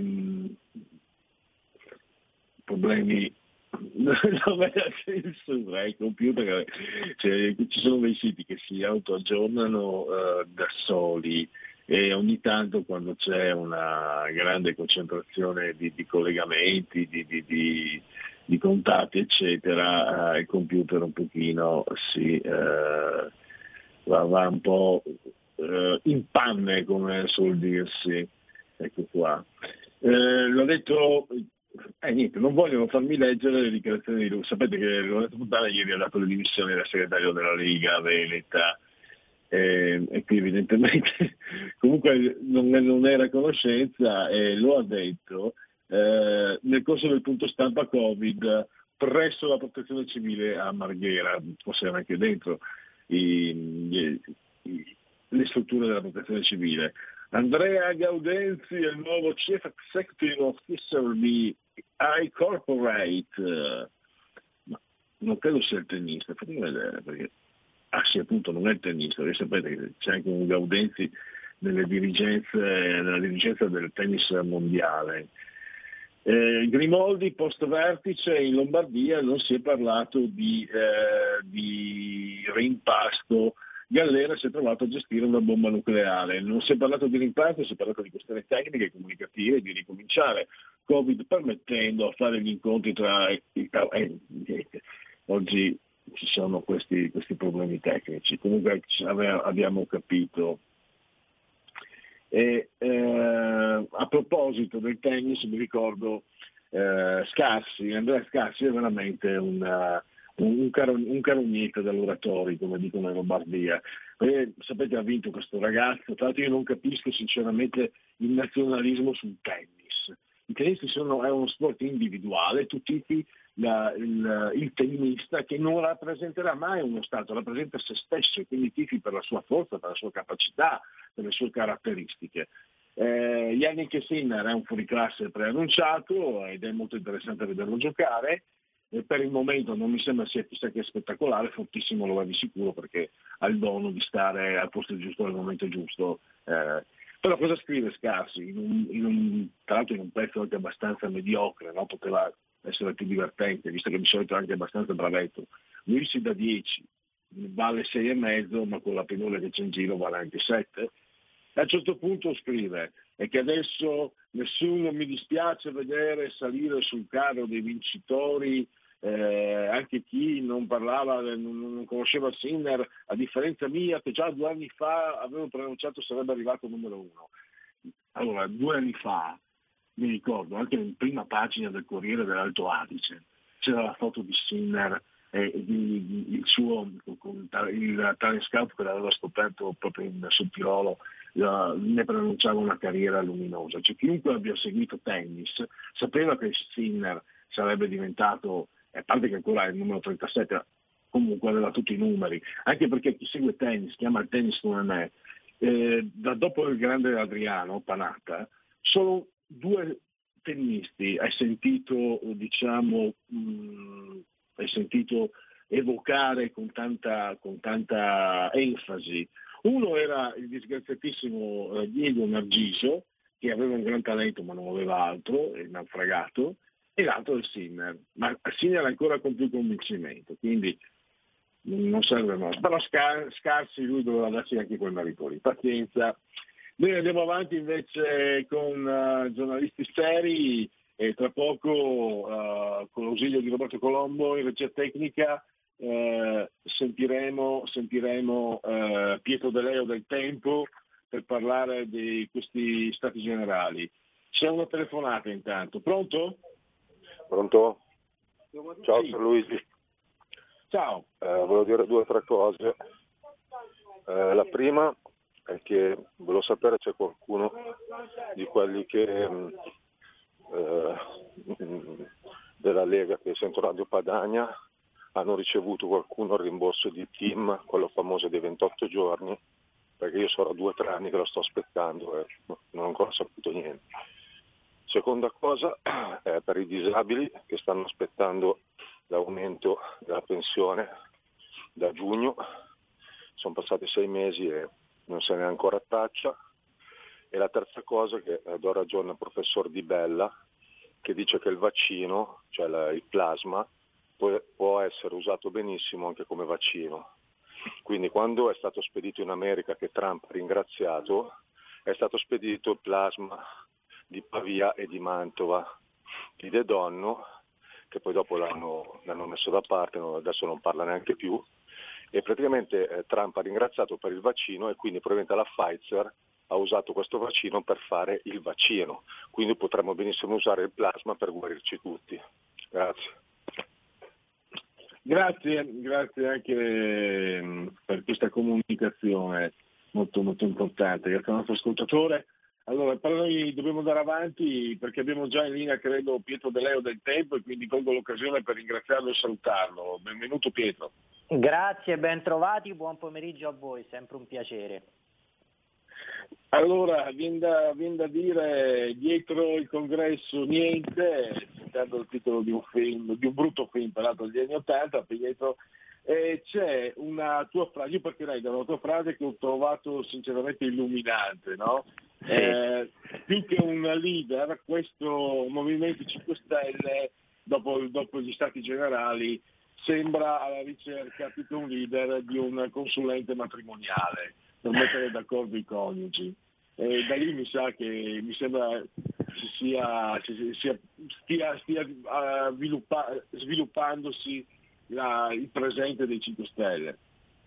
Ma sì, perché insomma eh, da, da questa eh, sceneggiatura di questi giorni, peraltro con tutto il palco finto, i fotomontaggi, il pubblico finto, perché loro hanno costruito eh, questa specie di, eh, di- di- eh, di sala digitale, no? tutti, fatta anche molto bene dal punto di vista grafico, ma che da un po', è un po' la metafora del tutto, cioè eh, tante parole e poi nulla nel senso che mh, non è stato un questi stati generali non hanno visto il confronto tra visioni del mondo, ma hanno visto il confronto tra corti respiri, chi vuole l'alleanza con il PD e chi no, eh, chi vuole, eh, che po- poi Di Battista che ha detto eh, non vogliamo assolutamente andare oltre il secondo mandato. Insomma, è stata un po' una rivendicazione di tutte piccole cosette di, di- di- di minimo cabotaggio. Chi si vuole ricandidare, cioè Di Battista stesso che ha detto non vedo l'ora di tornare in prima linea. Eh, Insomma, non è stato un appuntamento degno di un, di un partito che a- a- aveva sfondato il muro del 30% e che deve dire qualcosa al paese che verrà.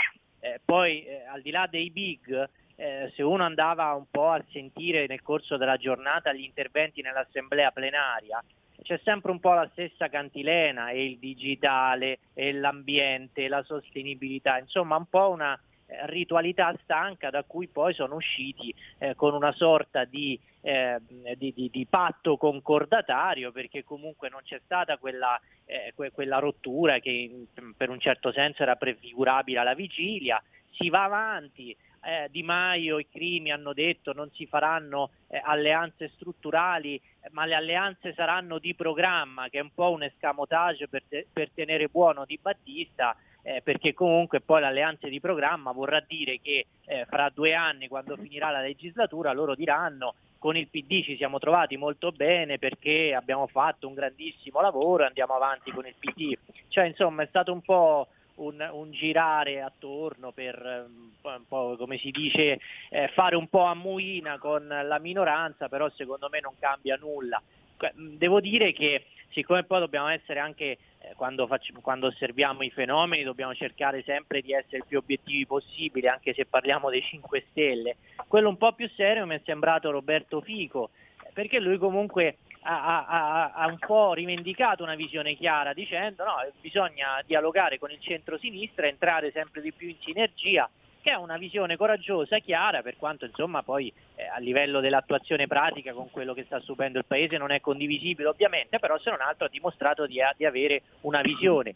Eh, parimenti, anche eh, se, se, vogliamo... Anche, anche scusa di... Pietro, Pietro, ti interrompo, sì. io ho riportato, ho presentato eh, questa intervista del tuo articolo eh, Fico ha mostrato diciamo, un temperamento politico anche quando ha messo in chiaro le cose. Tu hai, hai detto, eh, sembrava, sembra magari una cosa poco appariscente, ma ne hai colto completamente l'importanza. Quando dice che non crediamo che qui qualcuno faccia il furbo, faccia il più puro dei puri, siamo tutti eh. uguali e non c'è, non c'è, nessuno più puro dell'altro. Mi sembra eh, tutto sommato un'idea di chiarezza politica, non chissà che, per carità, però se non altro almeno da lui è arrivato qualcosa da quel punto di vista. Eh, sì, eh, è una cosa importante e secondo me questo, siccome quando si parla in questi termini eh, si esprime un concetto generale, eh, perché quando si parla di purezza non è che si può parlare solo relativamente al Movimento 5 Stelle, ma, si, ma, ma è un concetto che riguarda tutti, è un pensionamento di quello che era stato il, eh, il midollo eh, eh, ideologico del Movimento 5 Stelle ultimi, fin dalla sua nascita, cioè quello di dire noi siamo migliori perché noi siamo gli esordienti, perché noi non ci siamo contaminati con la politica, allora siamo migliori degli altri. Eh, insomma, mi sembra che Fico abbia eh, demolito anche questa ultima illusione, cioè noi siamo uguali agli altri, dobbiamo fare politica, dobbiamo fare alleanze, dobbiamo esprimere le nostre idee. Mi pare che e qui demolisce un po' quella che è eh, la, la, la, convinzione da ultimo giapponese di Di Battista, cioè pensare che possa esserci una classe politica migliore soltanto perché eh, magari eh, superiore moralmente, non è assolutamente così, eh, semmai se c'è chi è migliore e chi non lo è perché è più capace, non è un discorso di, eh, di, di ontologia, tra virgolette, di, di superiorità eh, della persona. Fa piacere se non altro che si cominci a discutere anche, eh, anche su questo punto, perché poi abbiamo visto che non è così, perché eh, insomma da, da, dai disastri che hanno fatto a Roma, eh, i, i, disastri che hanno fatto al governo, eh, gli incidenti mediatici e gli incidenti politici, insomma poi vai a spiegare di essere migliore degli altri. Quindi se non altro da parte di Fico c'è stata un, una prova di, di grande onestà intellettuale, secondo me. Ecco, eh, questo punto, eh, tu registri l'immobilismo, no? eh, praticamente hai rinviato la questione del, del, doppio mandato, la questione delle alleanze. Mi sembra, eh, il titolo anche del tuo giornale parlano di, di, di vincere la governista. Ecco, visto da, da, da, da cittadini, non solo da personaggi politici, l'idea, letto il tuo articolo, è che francamente questi, questi, che sono la maggior, il primo partito del Parlamento, no? perché hanno preso il 33% due anni fa, non dimentichiamocelo, certo. non mi è sembrato un partito con l'energia, con le idee, con lo slancio per risolvere i problemi di un paese che già ne ha di suoi, figuriamoci poi con il virus e poi con il ritorno del virus addirittura. Mi è sembrato proprio un, quasi, quasi stanchi, arresi, cioè, se fossero lì almeno combattivi per la poltrona, perlomeno avre- ci sarebbe qualche idea politica che circolerebbe. Invece l'impressione del tuo articolo, un po' complessiva mia, è, ma chiedo a te eh, invece la, la tua, la tua visione. No, no, ma condivido, condivido assolutamente. Una- ormai è una creatura che si trascina stancamente. Guarda, eh, io ti cito eh, un autore che è completamente lontano dalle mie idee, perché era un, un comunista, un autore comunista francese. Eh, si chiama Stéphane Hessel, che scrisse due libri. Il primo si chiamava Indignatevi e il secondo Impegnatevi. Allora, su Indignatevi lui diceva che prima dell'indignazione serve un ideale.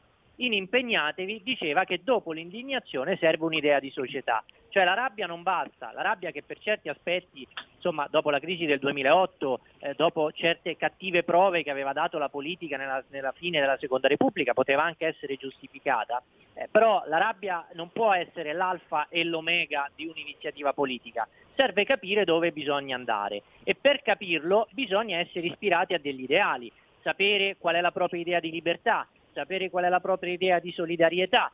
Tutto questo, eh, sapere poi dove porsi all'interno del mondo, a Occidente, a Oriente, cosa fare dell'America, cosa fare con la Russia, insomma tutte queste robe il Movimento 5 Stelle non le aveva. Ed è finito un po' in balia dei tempi, in balia delle varie sirene anche internazionali qui e là che, eh, che emergevano via via, li abbiamo visti spostati molto verso la Cina, eh, poi hanno un po' deviato, poi c'era una parte molto venezuelana, insomma un, un minestrone di cose spesso incompatibili e inconciliabili tra di loro. Questo perché loro hanno pensato per anni il grande- la morfina del grande consenso che avevano, come hai ricordato te, nel 2018 sono andati sopra il 30%, potesse appianare tutte le differenze. E invece non è così, eh, perché prima o poi la politica eh, ti presenta eh, il cartellino con la data dell'esame di maturità, devi dire cosa vuoi fare da grande, devi dire cosa vuoi fare della TAV, eh, del TAP, eh, cosa fare eh, della- de- de- sulle tasse, insomma ci- ti chiama a delle scelte. E loro non avendo un orientamento quelle scelte, a quelle scelte sono arrivati completamente impreparati. E qui sono, eh, sono nate da qua le liti interne, le spaccature, chi se n'è andato, eh, chi invece si è messo sull'Aventino, perché proprio non c'era una prospettiva. E, e oggi è un movimento stanco, è un movimento sfilacciato eh, che secondo me eh, proverà come unica eh, leva di sopravvivenza eh, di, di- di- accomodarsi in un angolo del centro-sinistra e, e cercare di, di- tirarla avanti soprattutto il più possibile con, eh, con il PD che è quel- quell'area con cui al momento ha maggiore eh, affinità programmatica. Eh, anche